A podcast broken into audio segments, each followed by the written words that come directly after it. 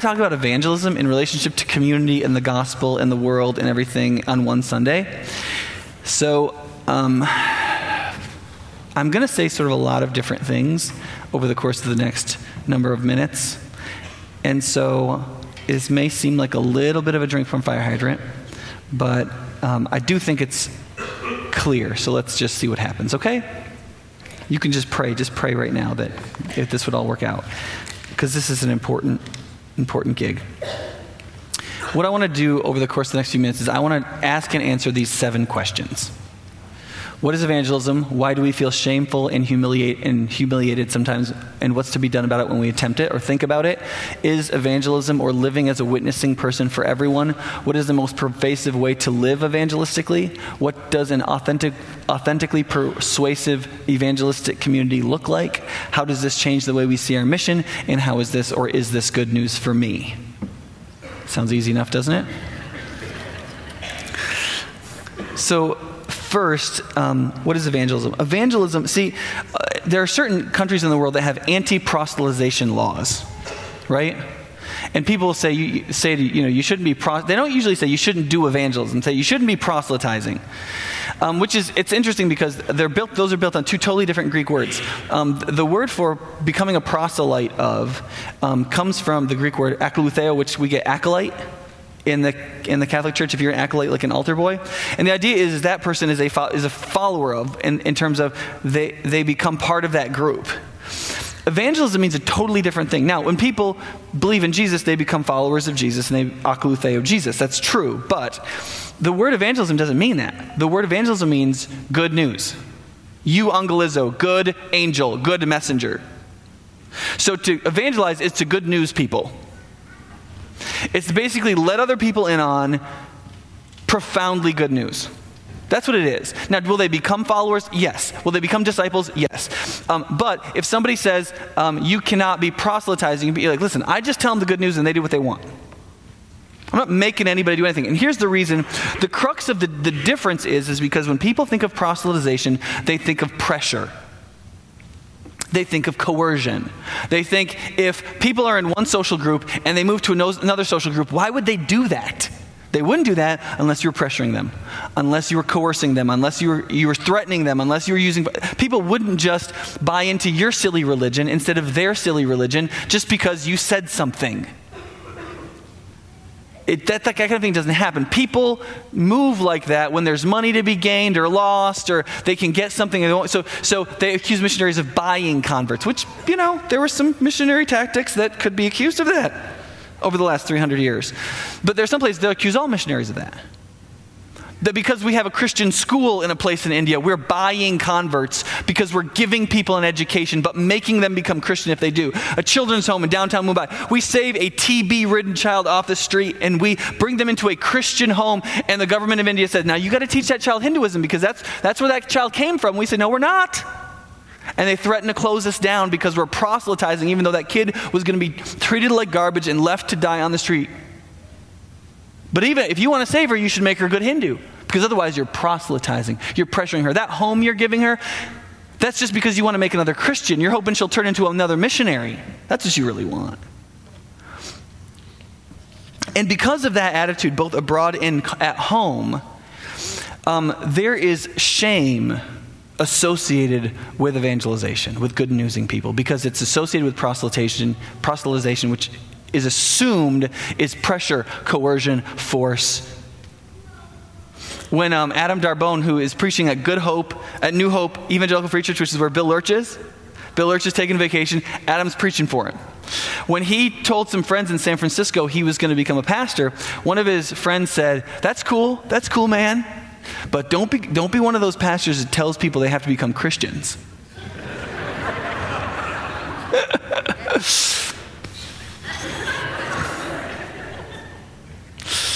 Yeah, no wonder people don't think pastors do anything. Um, don't, you know, don't be one of those pastors that tries to convert people. Um, and, and there's this, there's this persuasive, this, this fairly persuasive, because it's, because it's actually coercive and pressurizing on all of us, that, you know, you really shouldn't do that. It is, it is inhumane and arrogant. You've heard this before, right? You live in Madison, don't you? Yeah, that it's just wrong to do that. Now, here's the thing you, you got to understand this, okay?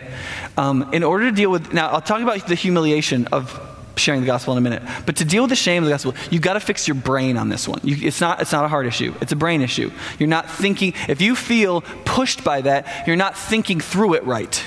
Now, think about this. If somebody says, you shouldn't try to convert people, what are they doing? They're trying to convert you to the view that you shouldn't convert people. So all you have to do is say, What are you doing? What are you doing right there? And here's the thing most people have just heard that statement and they just, it sounds credible to them. They haven't thought through it. They don't go around every statement they hear wondering whether or not it's self referentially consistent. Do you do that? No, we don't. But people hear, they go, oh, yeah, that's true. And then they keep repeating it to others. And people don't think through, so you, you can't be arrogant about that. But you got to fix it in your own head, and, and you have to find a humble way to show other people that every, listen, everybody is advocating for their worldview. Everybody sees the world a certain way, and everybody is both implicitly and explicitly advocating for that view of the world. Period. Period. Even if their view of the world is you shouldn't advocate for your view of the world. That is a view of the world, and that is advocacy for it. And we just have to be smarter than that. We just have to be more, re- we got to think it through. The reality is, is that everybody sees the world in a certain way, and everybody believes that if you believe what they believe, the whole world would be a better place. And they're going to encourage you in many different ways to believe what they believe. That's just the way the reality is. So the question isn't what are we asking people to believe? That's not the moral question. The moral question is how are we asking them to believe it? Are we sharing and trying to be as persuasive as possible without pressurizing and coercing people? Or are we pressurizing and coercing people to believe something? That's the moral question. And if you look at the ministry of Jesus, who does the suffering in the good newsing? It's always the Christian who does, right? When Christians go out to good news the world, who, who gets suffered and who gets the suffering and who ends up coerced? It's the Christian. If they do it the way Jesus did it, right? That's why Christians talk about becoming martyrs, not with a sword in their hand, but with a Bible in their hand. I go and I'll go to that place and I'll preach the gospel there. And who gets killed if anybody gets killed? They might kill me, right? Because because I'm the one bringing the message. If anybody's going to suffer or be coerced under this message, it's going to be me as it's rejected, not them as they choose to do, because I'm there to persuade. I'm not there to pressurize. And if we get that straight, we can, we can try to be as persuasive as possible, be entirely moral in our advocacy for something, share the good news with other people, and be mentally immune to the shame that's, shame that's often heaped on us for sharing the good news. Now, in the area of shame, there's a lot of that because there's a sense of, I don't do this enough. I don't share the gospel. I'm terrified when I do it, it doesn't come out right. Nobody ever actually responds when I, when I do the good newsing, um, so on and so forth. People tell me I shouldn't be doing this when I do it, and they talk to other people at the office about me and about my family. Listen, um, we, listen, friends, the, the, the, the answer to this issue is the gospel. Okay? We have to believe the gospel. We have to recognize that we follow the humiliated one. We do. We follow the humiliated one. And so you can either rejoice and be glad in that day that you are being humiliated because you follow the humiliated one. And if you're not just being a jerk, because there's a way to there's a way to good news people. It's being a jerk and an idiot, right? Coercion and persuasion, you know, coercion and pressurizing. But if you're persuading, you're trying to be loving, you're doing the best you can to be humble and to see that you're no better than them. You have news to tell, and hopefully they'll believe it. And if you do that and you get humiliation heaped on you, then rejoice. What does the gospel say? Rejoice and be glad that day because you follow the humiliated one who was truthful with those he loved and accepted whatever suffering they heaped on him. And the Bible says, look, they did that to the prophets, they did that to Jesus, they did that to everyone God has ever sent. Listen, that's, that's what love looks like. You tell the truth, you act as loving as you can. Some people will respond and join the ranks of the humiliated, and other people will not. And that's just how it is. And that doesn't even make you better than them. Still. The fact that you may be the humiliated one with Jesus doesn't make you any better. But it is the gospel. And it is how we handle the fact that, listen, even when you share the gospel humbly, beautifully, well, honestly, totally with an interest to persuasion, none to coercion, you're still going to be humiliated, and that's good. The Bible doesn't say you can handle it. The Bible says rejoice and be glad in that day. And the worse it is, the more glad. Let's move on to other questions. So, third, is this really for everyone? Is this for everyone? Because Jesus sends out his disciples, right? Are his, are, are his disciples just the 12 apostles? Or are they just the, the, the disciples that were there? Or is this everyone? Is this, is this a call for everybody or not? This is what it says in Luke 10 1 to 2. Um, after this, the Lord, that's Jesus, appointed 72 others and sent them two by two ahead of him to every town and place where he was about to go. He told them, The harvest is plentiful, but the workers are few. Ask the Lord of the harvest, therefore, to send out workers in his harvest field. Now, listen, the prayer probably is enough, right?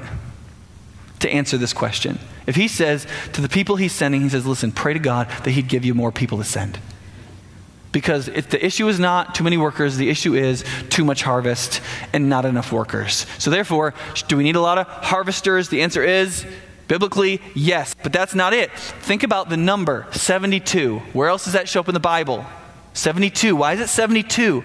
Right? There's 12 apostles or disciples. Why? Because there's 12 tribes of Israel, right? The apostles are New Israel. Why 72? Why is this group 72? Where is 72 in the Bible? Nowhere is the answer. Except for there was one tribe of Israel that brought to the new temple 72 donkeys, but I don't think that that's the theological importance there. You're all a bunch of asses. No, that's not the point. Okay? We're not supposed to evangelize as idiots, right?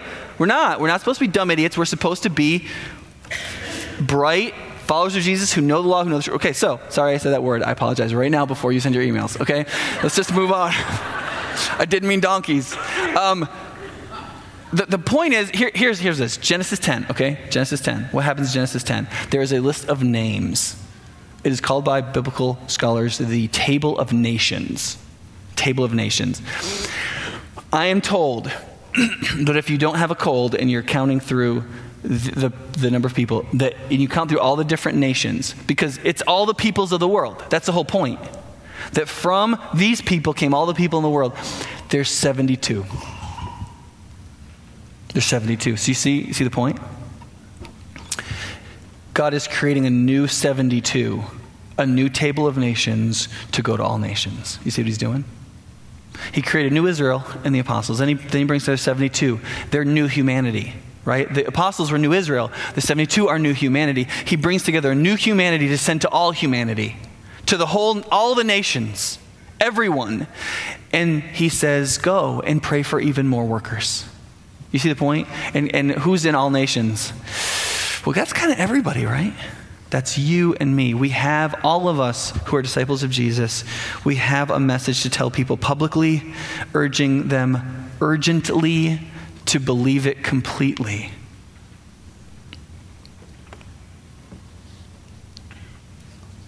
Okay, fourth, is what is the most persuasive way to live. So, if we're not supposed to pressurize people, we're not supposed to coerce people, we're supposed to gospel people persuasively. How do you do? What's the best way to do that? Right? Um, I do not watch the show Jersey Shore.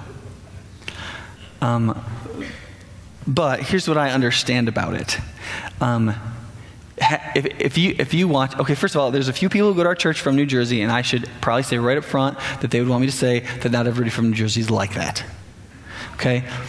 But um, th- th- it's, it's basically some kind of rough people.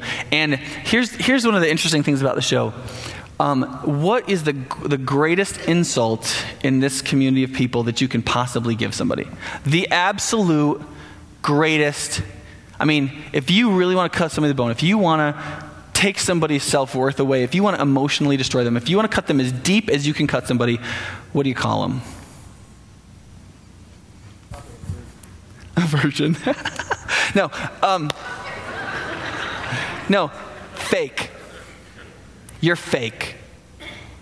Right? That's the, wor- that is the worst thing. It's not you're an alcoholic, right? It's not you're abusive. It's not you're horrifyingly promiscuous and adulterous. It's not. It's not that you treat people like they're animals. It's not that you're greedy beyond imagination. It's not that you think that you're God yourself. It's none of those things. It's you're fake. Now, that really ought to tell us something about our culture. That, and, he, and here's, here's what we need to understand, and this has been going on for years.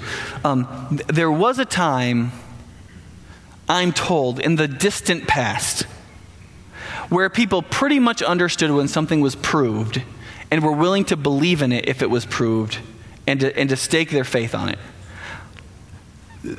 That is not the day we live in. We live in the day of jargon where there are no arguments and where there is so much information, nobody dreams you could actually pull the proper facts out, right? And where, therefore, what are we left with, right? Plus, you've got 100 years of the growth of the advertisement industry in which advertisements have become more and more and more and more sophisticated. There is this sophistication arms race between becoming more sophisticated in getting people to buy stuff and people becoming more and more immune to it to the point where now what a lot there's a lot of advertisements that are intentionally self-deprecating about advertisements right so like if you look at you, i don't know if you've seen those like old spice commercials with, with the like black guy on a horse and like it keeps changing he's like i smell like your man. Your man just smell have you seen those? You should go on youtube and watch them because they're kind of funny. If you haven't seen them but it's the whole point is to make fun of cologne advertisements. Or there's a beer commercial for Dos Equis with this like this guy, and he's like this old dude, and he's all, got all these like women around him who have like beauty pageant sashes on. They're not, it's not enough just to make them attractive. They have to be wearing beauty pageant sashes. And there's one, there's one where he's driving in a, like, a, like a dinghy out in the ocean in like three foot seas with these, and you're like, Dos Equis guy, how did you end up in the ocean in a dinghy with seven? What, did your yacht just sink? What? Right? And he's like, and he's like, I drink. Yeah. In, the, in one sense, it's kind of, at first you're kind of like, are they really trying to sell me that this 60 year old guy is like Mr. Cool? And, and then you realize, no, oh, it's irony. Right. Okay, the advertisers are making fun of themselves. That's funny. But it's, but what is it really trying to get at? The idea we're trying to get at, we, what do we believe? We believe, we believe corporations are trying to manipulate us they're fundamentally dishonest. They want our money. They're going to sell us crap, and they're going to charge us too much for it. So what, so what do you got to say in the advertisement? You got to say, well, we're just like you. We're making fun of ourselves. Yeah, yeah, we want we want you we want you to buy our stuff. We're to do the best we can, but it really isn't that big a deal, but it's kind of cool you should buy it. Just trying to be self-deprecating enough to come off as authentic. Because that's what people want. That's what sells authenticity. And even the fakest people in the world are in some deluded way at this moment in Western culture desperately seeking authenticity. And so when they look at the church, they don't, they don't care about the argument. They don't care. They, their mind has been trained for a couple of decades or however long they've been alive, probably, to not care if the argument is any good because arguments just manipulate people, and therefore, people who are all real logical, they're probably inauthentic. They want to see unarguable authenticity. And most of us want to see it in the group we're already in. So we don't have to go through the massive stress of change. Right now, there's over 200 different reality shows. Can you believe that? Over now, some of them are kind of funny. They're like the chef chef shows, where like the guys yelling at people, and actually, I really like those because I'm like, I can never do that at my job, right? Um, but some of them are these like you know the Bachelor and Bachelorette, and kind of just like ridiculous sorts of shows that try to come off as, authentic. But you know why I stopped? Lexi and I watched the first the first um, season. I think we watched the first two seasons of The Bachelor. You know why we stopped? It wasn't because it was a stupid show and we should never watch the first one. It was here's why. The editors were manipulating me. It was inauthentic. I wasn't going to watch it anymore. They'd spend the whole episode trying to make me believe something, and then they just change it at the end. Whereas if I was there watching the whole thing all week, I would have known exactly who he was going to pick. And so I'm, not watching this. I'm not going to be manipulated for 41 minutes so that you can dump some dumb thing on me that I would have known at the beginning of the episode on the 42nd minute, so I'll watch 20 minutes of commercials. I'm not doing it. It's inauthentic.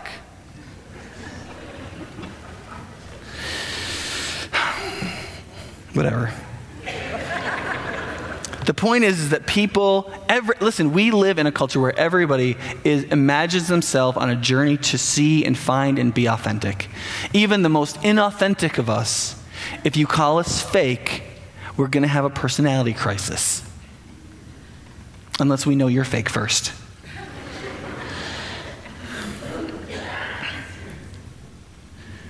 So then the next question is um, what does a perva- persuasively authentic evangelistic community look like? Okay, because remember a little while ago I read I read Matthew five, right, the Beatitudes, and you, can be, you could be like kind of like Beatitudes, really, but then think about it. Jesus comes out of the Beatitudes into you're a city on a hill, you're right, and so lots of people will take the city on a hill, lamp under a bushel, that whole gig, and talk about evangelism, right? We're the church, we're supposed to be light to the world, we're blah, blah, blah, right? And then there's a sermon series on the Beatitudes at a totally different time. But think about the Beatitudes. What are they? I mean, they are a number of selected marks of a community of people who actually believe the gospel. A beatitude people would be a truly gospel believing people. And remember, all the yous in Matthew 5 in this context are all plural yous. In Greek, it's a totally different, it's, a, it's not totally different word, but it's a different word. You always know in Greek if it's plural or singular, whereas you don't know in English because we just say you. Isn't that sophisticated, right? And in, the, here, it's always you plural. It's you all together. It's y'all, because the, the Southerners are more advanced linguistically than us here, okay? It's y'all, or all y'all, right? And just think about it. Um, what, what would it mean to be poor in spirit? It would, it would be somebody who really believes God is their strength, right? That's the gospel. God is my strength, not me, not my plans, not my idols, right? Later on, the Bible says those who it says here, those who mourn will be comforted. But later on, it says what? Rejoice with those who rejoice in Philippians, and then what does it say? Mourn with those who mourn, right? Somebody else's reason to mourn becomes your reason to mourn. Why can you join in with their mourning? Because you recognize your brother and sisterhood with them, that it is a common tragedy, and that God is the only comforting one. If you mourn well, if we mourn well, it's because we know God is our comfort. Right? What, what's the difference between meekness and weakness? What's the difference? The difference is that the meek person does not use all the power they could take for themselves because they recognize God is their power and God is the power and they don't have to act like a God, whereas the weak person is just terrified. Those who hunger and, church, and, and, thirst for righteousness recognize God is their sustenance. Those who are pure in heart recognize that God is their cleanness and their focus, not their self righteousness. Those who are peacemakers recognize that God is their advocate and avenger, not themselves, like it says at the end of Romans 12. Those who are persecuted for righteousness and rejoice in that recognize that, that God is their justice provider, not themselves fighting for their own rights because they will always kill someone else's rights if they don't let God interact with that. And those who are in insulted and slandered, they recognize that they don't need the slanderer's affirmation. When somebody humiliates me for doing something when I'm serving Jesus, if I'm destroyed by that, it's because I don't believe the gospel. I, because I don't, I don't really believe that God's affirmation and praise is what I need. I believe that their affirmation and praise is what I need, and that's not the gospel. The gospel is, is that the only person, who, person whose affirmation and praise I need is God's. And I, it's great to be affirmed by other people, particularly other people who love God and love me, and therefore are communicating God's affirmation sometimes. That's great. But that's not the same thing as needing their affirmation and losing my sense of self when I can't. So if we're a beatitude people and a happy people in that place, then what are we going to be? We're a city on a hill that can't be hidden. We're a shining light. We're a lamp that's not hidden under a bushel, but put up on a stand because then it gives everything light, right? The city, I'm sorry, I shouldn't have used blue. It says a refuge, not a hideout. It's authentically bad grammar. Um, double irony? Okay, yeah, still fake, right? Okay, um, Here's the thing about a city on a hill a city on a hill is a place where you're safe, but it's totally different than a hideout. Uh, in the life of David, there were times where Saul knew exactly where David was, but didn't go after him. And there are other times where Saul wanted to go after David but didn't have any idea where he was. That's the difference between a fortress and a hideout. The church is meant to be a fortress. Fortresses were built up on tall places. They were very hard to assault, and a few men could ward off many soldiers. And if you attacked them and you didn't find some sneaky way to get in, or you didn't have an inside man, you were going to lose a lot of people trying to take that place. And so when David went to Hebron or some of these other places that had strongholds, Saul just left him alone, even though he had David outmatched. But the great thing about a, about a stronghold is it was there for the surrounding countryside. People could, when, a, when an army from a foreign land would come in, the, the, the, the stronghold would open its gates and everybody would come inside. It was a place of strength not just for itself, but for everybody who could see the city shining on the hill. They, they knew that if Babylon ever came, they had a place to go. They ran to Jerusalem. They ran to Hebron. They went to the fortified city because the, because the stronghold was for itself, but it was also for everyone. That's why I had both walls and doors. If it wasn't for anybody, it would just have walls, not doors. That's different than a hideout. David had this cave in a place called En Gedi where there was water and he could hide out, and it was in the middle of the desert, and it was a pain for anybody to go try and look for him there. And there were a number of places, times when he hid there. But he wasn't doing anybody else any good, he was just hiding. Now, here's why, why I describe this. Because I think too many churches notice, know that they have to be refuges. The church, listen, we, we, a, lot, a lot of people in this room uh, do, get, do get spiritually beat up all week, okay? That's reality, right? It's true. We're constantly facing things that are not only not Christian, but they are set up in such a way that being a Christian doesn't even make any sense in them. Like it's not an option you can pick, it's not even on the test. And so it's just so it's it's designed to put you in this really awkward position all the time. And so you go around, oftentimes interacting in the world and in the workplace, just trying to figure out how to be authentically a believer, and, but yet not kind of take on too much, but yet interact with people. Uh, it's it's very taxing, and the church needs to be a refuge. It needs to be a place where you can come and get an emotional rest, an intellectual rest. You can fortify. You can you can get some spiritual sustenance. Those things can happen to strengthen you. You need you need the strength. You need the encouragement. It's not my job to just stand up here and yell at and berate the congregation, right? Um, but I really do believe that too many churches function like hideouts rather than fortresses. I really do believe that. The church is supposed to strengthen you and prepare you for life, not be your life.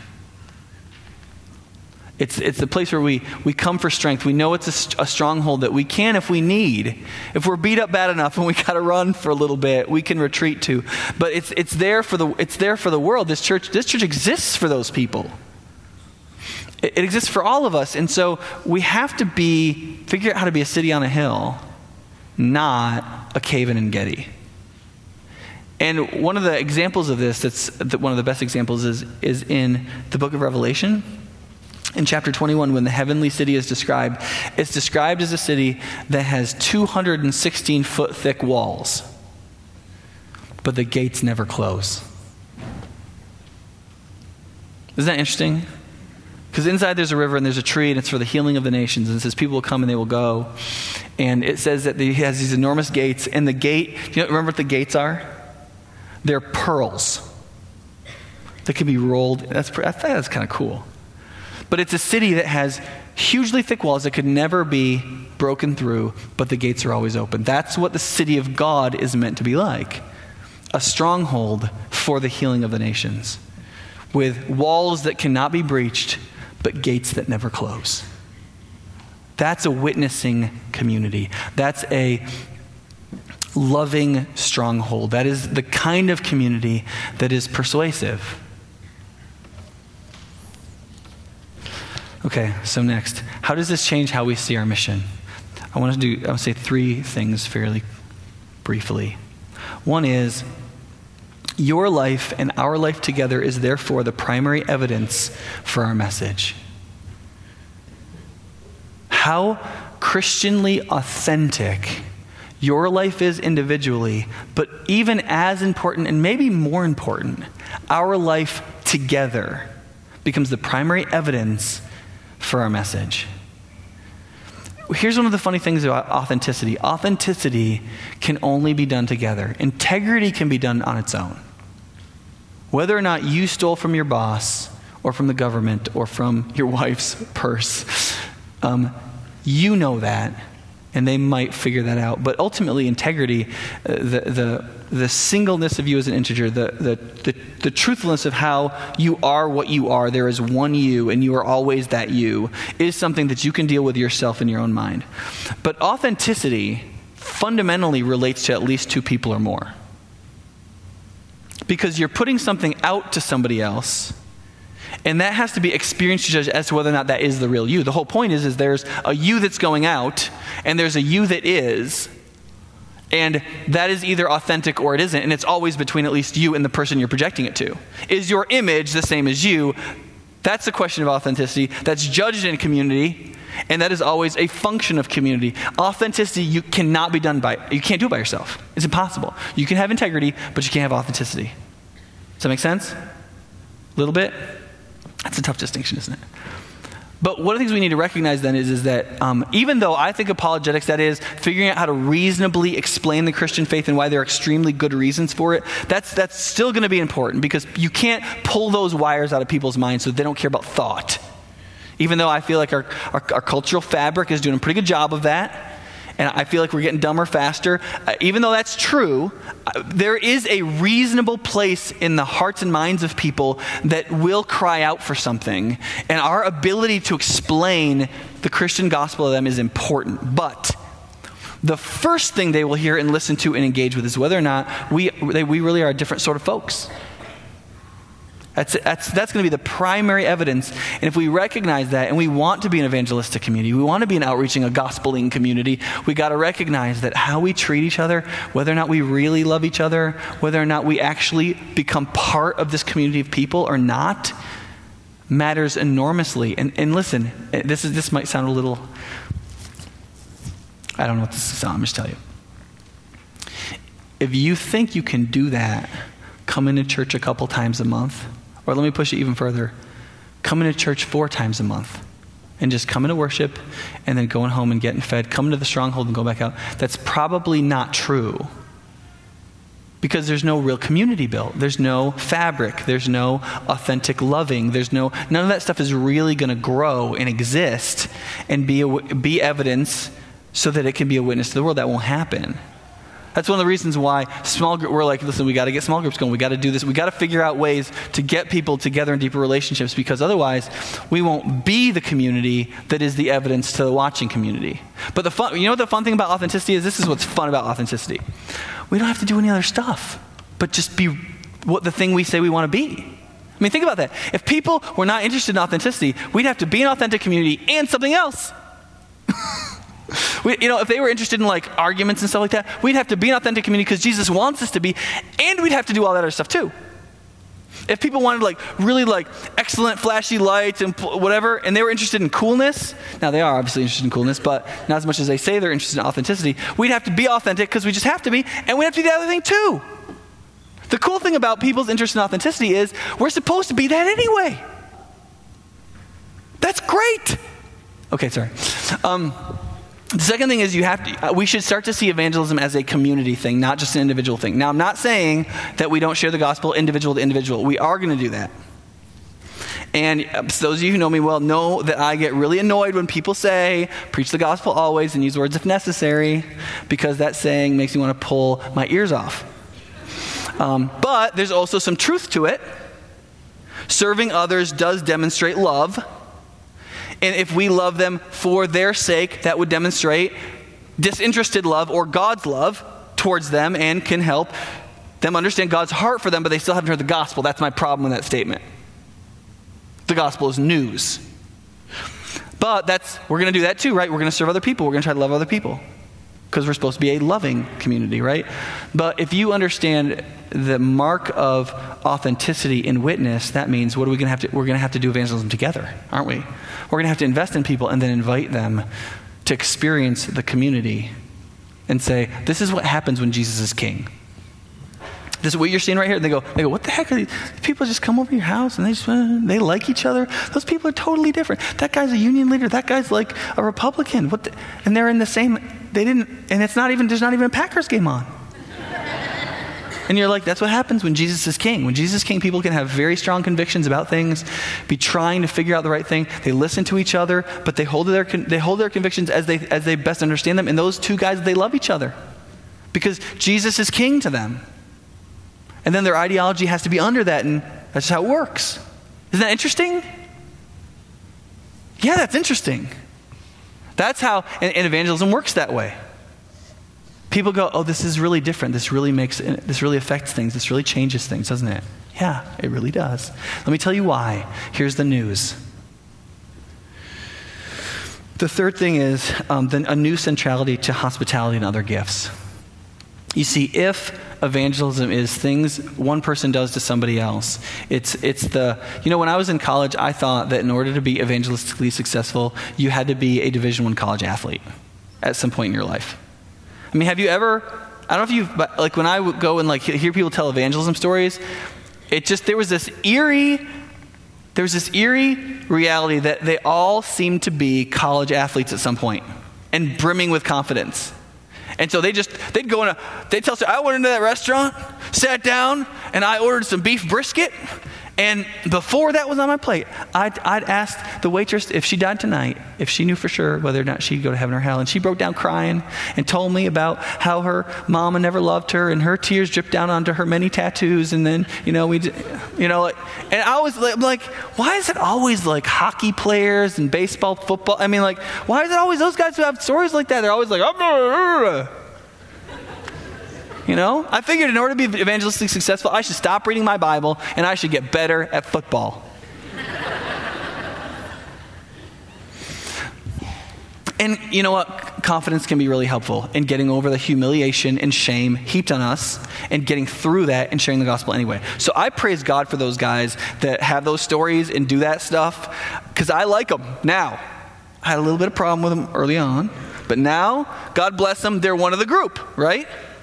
But what you'll also understand, once you see that evangelism is something we do in community with hospitality to get, you begin to realize, okay, wait a second, if we're doing this in authentic community, then everything matters. The food matters, the color of the napkins matters, whether or not the environment is comfortable matters, whether or not people's coats are taken and brought back, whether or not people feel like somebody cares about them and wants to hear about their day. Listening matters. All of the gifts immediately matter 10 times more than they did before. And you don't just look to the proclaiming guy or you don't just look to the confidence brimming guy. You don't just look to those people. You recognize everybody has a contribution to make in the community. Everybody's investing, everybody's inviting, but everybody has something to contribute because the community is itself evangelistic. it, it is itself embodying the good news. Right? And that's why Jesus could say in John 17 when he said, Lord, let them, Father, let them have unity with each other because then the world will know that you sent me. Right? Okay. I think that's all we have time for. So the last question. Oh my gosh, I think we're going to get through this. Seven questions. Who would have thought? How is this good news for me? There's this place right after the 72 get back, and they're really stoked about what happened. This is what they say. The 72 returned with joy and said, Lord, even the demons submit to us in your name. He replied, That's Jesus. I saw Satan fall like lightning from heaven. I have given you authority to trample on snakes and scorpions and to overcome all the powers of the enemy. Nothing will harm you. However, however, do not rejoice that your names, that, that the spirits submit to you, but rejoice that your names are written in heaven. Can you imagine how deflating that was? Like they go out for like a couple of weeks and they're praying for people who've never walked and they walked. And they, they go to somebody who is so mentally deranged that people have to stay away and they pray for that person and they get better.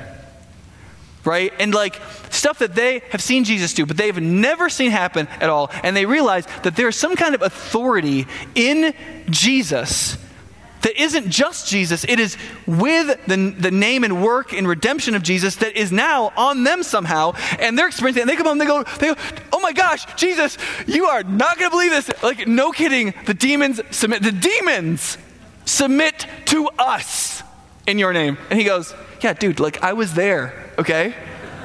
I mean, I actually saw Satan fall out of heaven. I saw that myself. So I know, I know that the demons submit in my name. And listen, you're right about this. So you see how he doesn't, he doesn't just, he doesn't, he's not mean to him. He says, listen, I have given you this power. Okay, listen, it's true that in my name and in the gospel and in the power of the Holy Spirit that you are going to experience and that some of you are experiencing in part. And I believe that God is going to increase our experience of this in our ability, capacity to love others, and our desire to sacrifice for His purposes. I, I believe that. I think we're going to see, we're just, but listen, he, he says, I've, and you're stomp on everything Satan puts out there, all the powers of anti redemption you will walk on. But listen, listen to me, guys. Don't be happy about that. It's cool, but do not seat your joy in it. Because there's something much greater than that, and that is that your names are written in heaven. Can you believe that? Now, I mean, think about that. That is what, what that happened when they were going around. That is something to get excited about. I mean, if, I, if somebody was like, hey, uh, I'm, I'm very ill. Will you pray for me? And they came up and I prayed for them and they just got healed. How would you feel? I mean, think about this. Like, let's say somebody came up here, they were terminal, and we prayed for them and they got instantly healed. Instantly. And it was obvious. And everybody in this room was like, oh my gosh, that person is better. What emotion would flood you? Joy, right? You would be like, oh my gosh, Jesus is so real. And you would be transfixed by that glory. But Jesus is like, your name is written in heaven. That is more astounding, friends. It's more astounding. Listen, this, here's why this is good news. Um, it is good news because even the demons submit in Jesus' name. And the one place where he said, No kidding, my authority is on you, and I will be with you to the very end, is in the context of what? Going to all nations, right? He, remember, he said, All authority in heaven and earth has been given to me. Now you go and make disciples of all nations, and I will be with you to the very end of the age. So, where in our actions is Christ's presence and glory most specifically present, most explicitly promised, specifically in good newsing? That is, you want to bet on where the authority of Christ will rest and where Jesus will be with you no matter what humiliation or pain or suffering or death you might suffer. It is in that moment but here's, here's the second thing the second thing is that that's no big deal compared to the fact that your name either is or could be written in heaven. The good news is, is that if you are already a Christian and you have believed in Jesus and you have come to him as a sinner and he has made you a saint and you are trusting in him for your righteousness, in him for your justice, in him for all those things, listen, how well you perform evangelistically is not an issue. You don't have to feel humiliated by Jesus, and you don't have to feel ashamed by Jesus. Jesus took on himself in the cross your evangelistic failures and mine. I am an evangelistic failure. I go to India and I am not brave. I have a couple little glimmers of it and I think I'm a good missionary. Listen, I'm not. I'm not. I'm an evangelist. And listen, you are, are, I mean, I don't know you, but I, you know you're a human being, so I suspect you are an evangelistic failure. There might be some glimmers of good things that have happened, but you, you have been a coward and you have not cared enough and you have not been committed to this. And you don't you don't realize how great a thing it would be for that person's name to be written in heaven. And so but listen the cross paid for that be free of it. Be free of the humiliation of being an evangelistic failure. The cross paid for it. Be free to be a good newser and not crushed under the weight of being an evangelistic failure. Your name is written in heaven. Your performance in this does not legitimate you. It does not legitimate us. It does not create, does it show whether or not we believe strong enough. Be free of your failure. Jesus is your success. Your name is written in heaven. And if you have not believed in Jesus, let me just tell you this is the sort of Lord of which we worship and trust in, the one who sends us out to his passion, and even when we fail miserably, he does not turn on us and hate us, but he's gracious with us and encourages us and he keeps us on mission and he even disciplines us when he has to. But he says, Your name is written in heaven.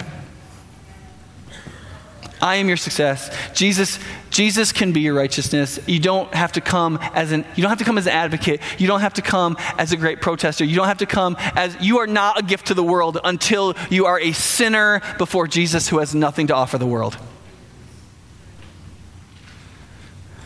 You, you will never be the reformer you want to be. You will never be the advocate you want to be. You will never be the protester or world changer you want to be until you recognize you have no capacity to change the world. You are a sinner in need of gracious salvation, and then to follow Jesus and to follow his purposes and to find that in his graciousness he constantly uses failures whose names he has written in heaven for his glory. So believe in him. Right now, just believe in him right now. Just say, Jesus, I want to believe in you right now. Because even though it's true, we have got to become this community together. We, friends, we have to be. We have to not just become a community for community's sake and not just for truth's sake, but we have to become a community for love's sake and for the love of those who have not yet experienced what it means to be part of the community of people whose names have, names have been written in heaven. This has to happen, but it will. It cannot happen out of pressure, and it cannot happen out of guilt, and it cannot happen out of fear, and it cannot happen out of pride. The good news is it only happens, it can only happen out of love and out of truth and out of believing the gospel. Let's pray. Father, thank you for your goodness to us, your truthfulness in the gospel. Thank you that you are not a coercer, but you are the first sufferer before us, and that. Um, we need not be ashamed or humiliated of the call to be, the, to be made a new humanity, to share your truth with all humanity. And um, help us to bear that humbly and joyfully, and help us to rejoice in what it costs us and to believe the gospel when it intimidates us. And we pray that you would bless this workday, this Saturday. Help us to be on that day a glimmer of the community that we're meant to be a witnessing, loving, authentic one. In Jesus' name, amen.